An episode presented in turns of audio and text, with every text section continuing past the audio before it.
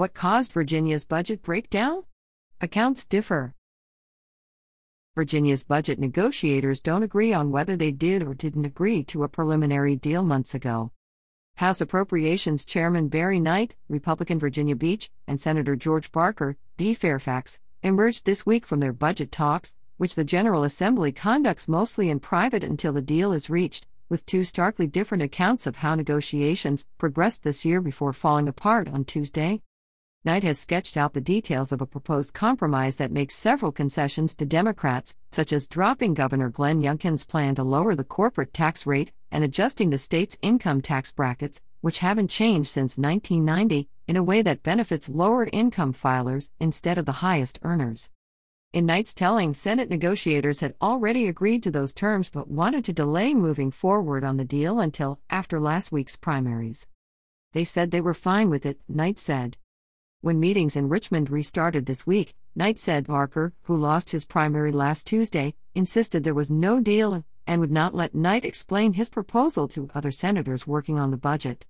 Senate negotiators in turn have said there was never a firm deal struck in February, and it's Knight and the House that tanked an evolving deal by insisting any agreement had to involve longer term tax cuts rather than accepting an offer of nearly $900 million in one time rebates. We were in the middle of negotiations, and they actually walked away from the table, said Senator Mamie Locke, D. Hampton. Senator Creigh Deeds, D. Charlottesville, characterized the breakdown in talks as stemming from a basic disagreement about a conversation that occurred between the chairs. Barry Knight has one version of what happened in that conversation. George Barker has another, he said. Because Virginia operates on a two year budget cycle, the state can continue operating past the June 30th end of the current fiscal year without disruption. But the lack of the new budget bill has caused uncertainty for other public bodies that make decisions based on how much money they can expect from the state.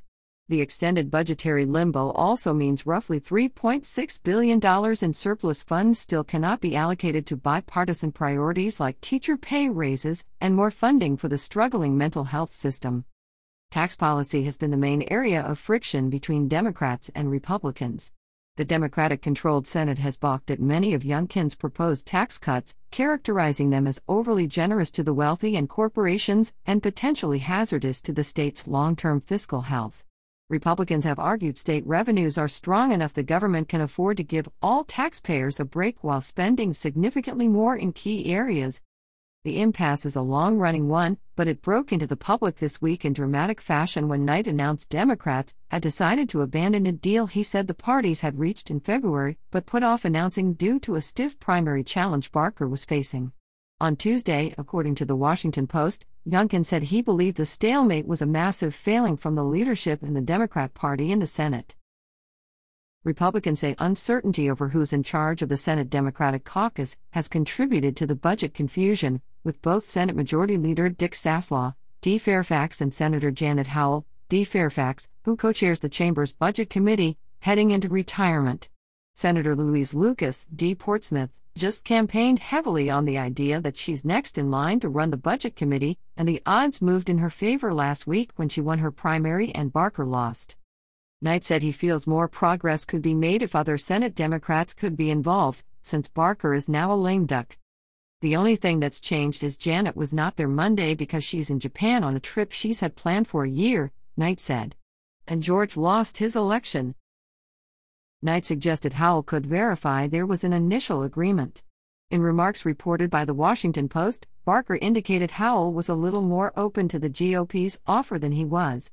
Howell's office did not respond to a request for comment Wednesday.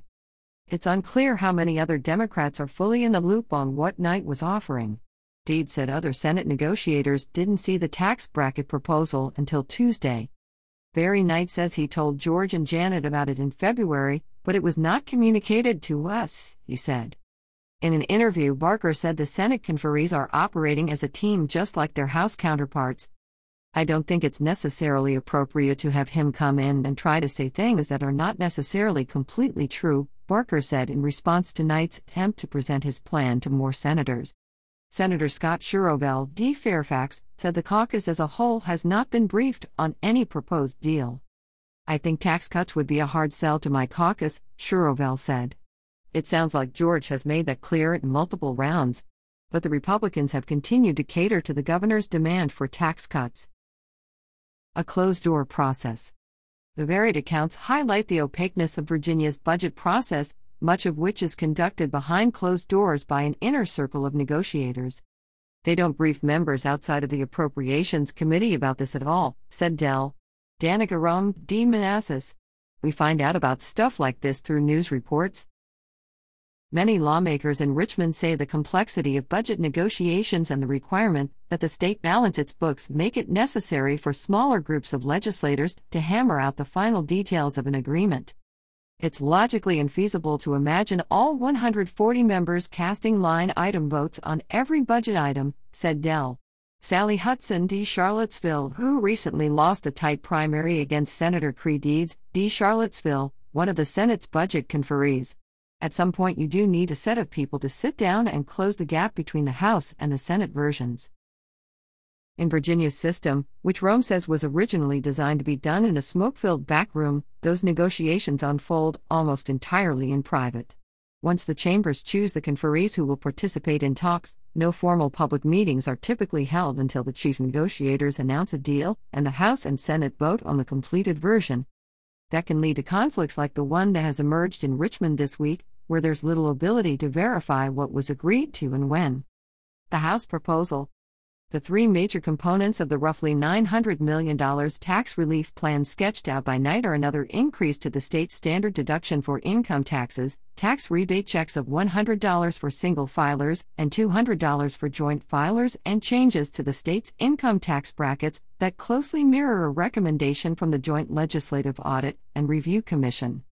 Youngkin had proposed dropping the state's top tax bracket, which kicks in at $17,000 of taxable income from 5.75% to 5%. Knight's proposal wouldn't lower the top rate but instead adjusts all the brackets to have the top rate apply to income over $30,000. The proposed bracket structure aligns with the JLARC recommendation to tweak the brackets to account for inflation since 1990. Leaving the brackets the same creates so called bracket creep, where the tax burden for low and middle income filers grows faster than their income because more of the money they make is taxed at the highest rate. Knight said the numbers crunched on his plan show it helps lower income people a whole lot better than what we have today. It was a recommendation of JLARC to do that, Knight said. Documents outlining the proposal suggest the bracket changes were seen as a way to make the tax code more progressive without raising taxes on the rich. By fiscal year 2025, the bracket adjustments would make up $655 million of the roughly $911 million impact on the budget the standard deduction increase would cost $200 million, with smaller tax breaks for military retirement pay and business interest making up the rest. Knight said he's ready to meet with any other Senate Democratic leaders to discuss the proposal. I want a budget deal, he said. I am operating with them in good faith. What the Senate wants. Senate negotiators have instead pushed for one time tax relief, largely in the form of rebates, while rejecting structural tax cuts that many say could imperil Virginia's financial stability as federal COVID era funds are spent down. We're fortunate that we do have additional revenue, said Senator Emmett Hanger, R. Augusta. But the thing that I'll continue to cite is you have to look at where that came from. Instead, Senate negotiators say they are prioritizing one time investments in services like education and behavioral health, pointing to shortfalls like the estimated $25 billion needed to modernize and construct school buildings around Virginia and the state's troubled mental health system, which in 2021 was forced to temporarily close admissions at five facilities. Youngkin has made the overhaul of that system a signature priority, rolling out an ambitious $230 million Right Help, Right Now proposal this December that has garnered bipartisan support. The reality from my perspective is we have starved some of our services for far too long, said Deeds. Barker's counterproposal was a bigger round of one time tax rebates without structural tax cuts. Senate negotiators said they put forward two proposals this week an initial $670 million tax relief plan that was rejected, followed by an $890 million plan that would have included a $200 rebate payment for single filers and $400 for couples, as well as other tax changes. It gets money in the hands of the people of Virginia at a time where we have the resources to be able to do it, Barker said, without locking the state into structural cuts that could cause budgetary damage if a recession occurs.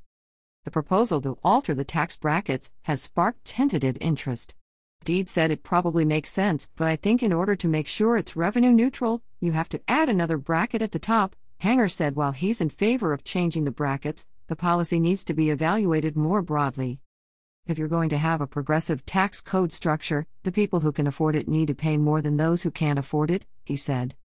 Both Hanger and Deeds emphasized the need to resume talks, although Deeds said the situation was not unprecedented, pointing to a 2001 standoff between then Governor Jim Gilmore and the Senate that ultimately kept the General Assembly from amending its biennial budget. It's totally unacceptable to not produce a budget, said Hanger. That is totally inadequate to the needs of the Commonwealth. This article first appeared on Virginia Mercury and is republished here with permission. Virginia Mercury is part of States Newsroom, a network of news bureaus supported by grants and a coalition of donors as a 501c3 public charity. Virginia Mercury maintains editorial independence,